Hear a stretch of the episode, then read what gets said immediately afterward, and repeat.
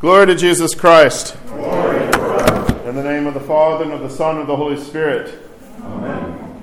On this, the eighth day after our Lord's birth, he was circumcised in the flesh for our salvation, and also the commemoration of St. Basil the Great.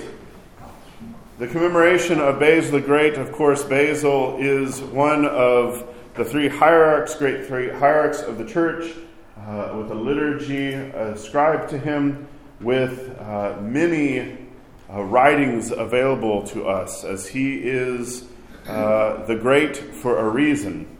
If we have Gregory the theologian, who was a poet and very much waxed eloquent about uh, God in three persons, we have with John Chrysostom, very eloquent in his preaching. We have Basil the Great, who uh, was great in, well, I'll say all of these matters.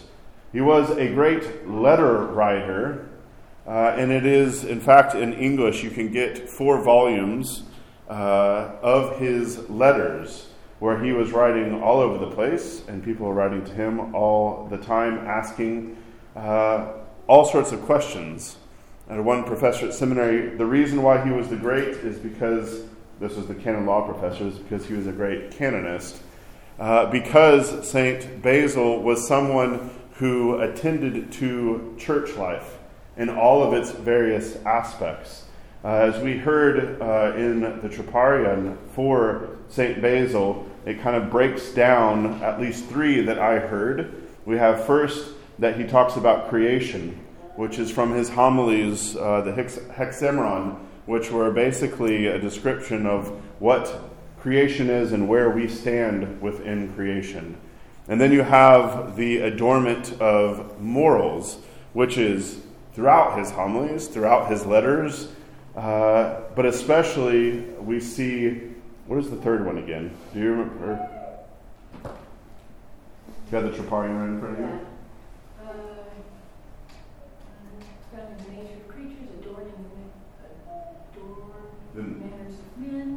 Adorning the manners of men, and the third is the royal priesthood. Royal priesthood, which. the royal priesthood is, of course, then a play off of his name, Basil, right? That he is a king, uh, and that he is expanding for us the ways for us to participate in the royal priesthood that has been given to all of us. Uh, that goes back all the way to the Old Testament. When God called Israel out, uh, he told them they were to become a kingdom of priests.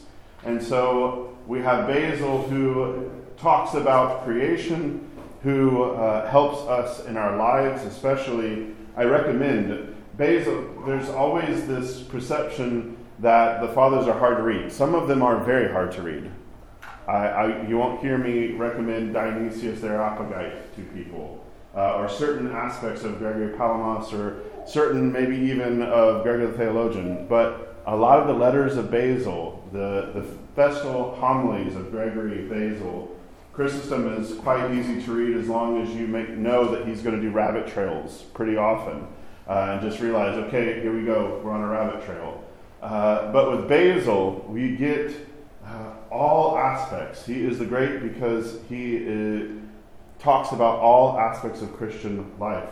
So I recommend, I encourage you to pick up Basil. You don't even have to go out and buy it. You can just Google it because there's a lot of Basil that's translated into English that you can read online. Uh, the fathers, of course, encourage, and this is part of the daily practice of an Orthodox Christian, uh, to dip in.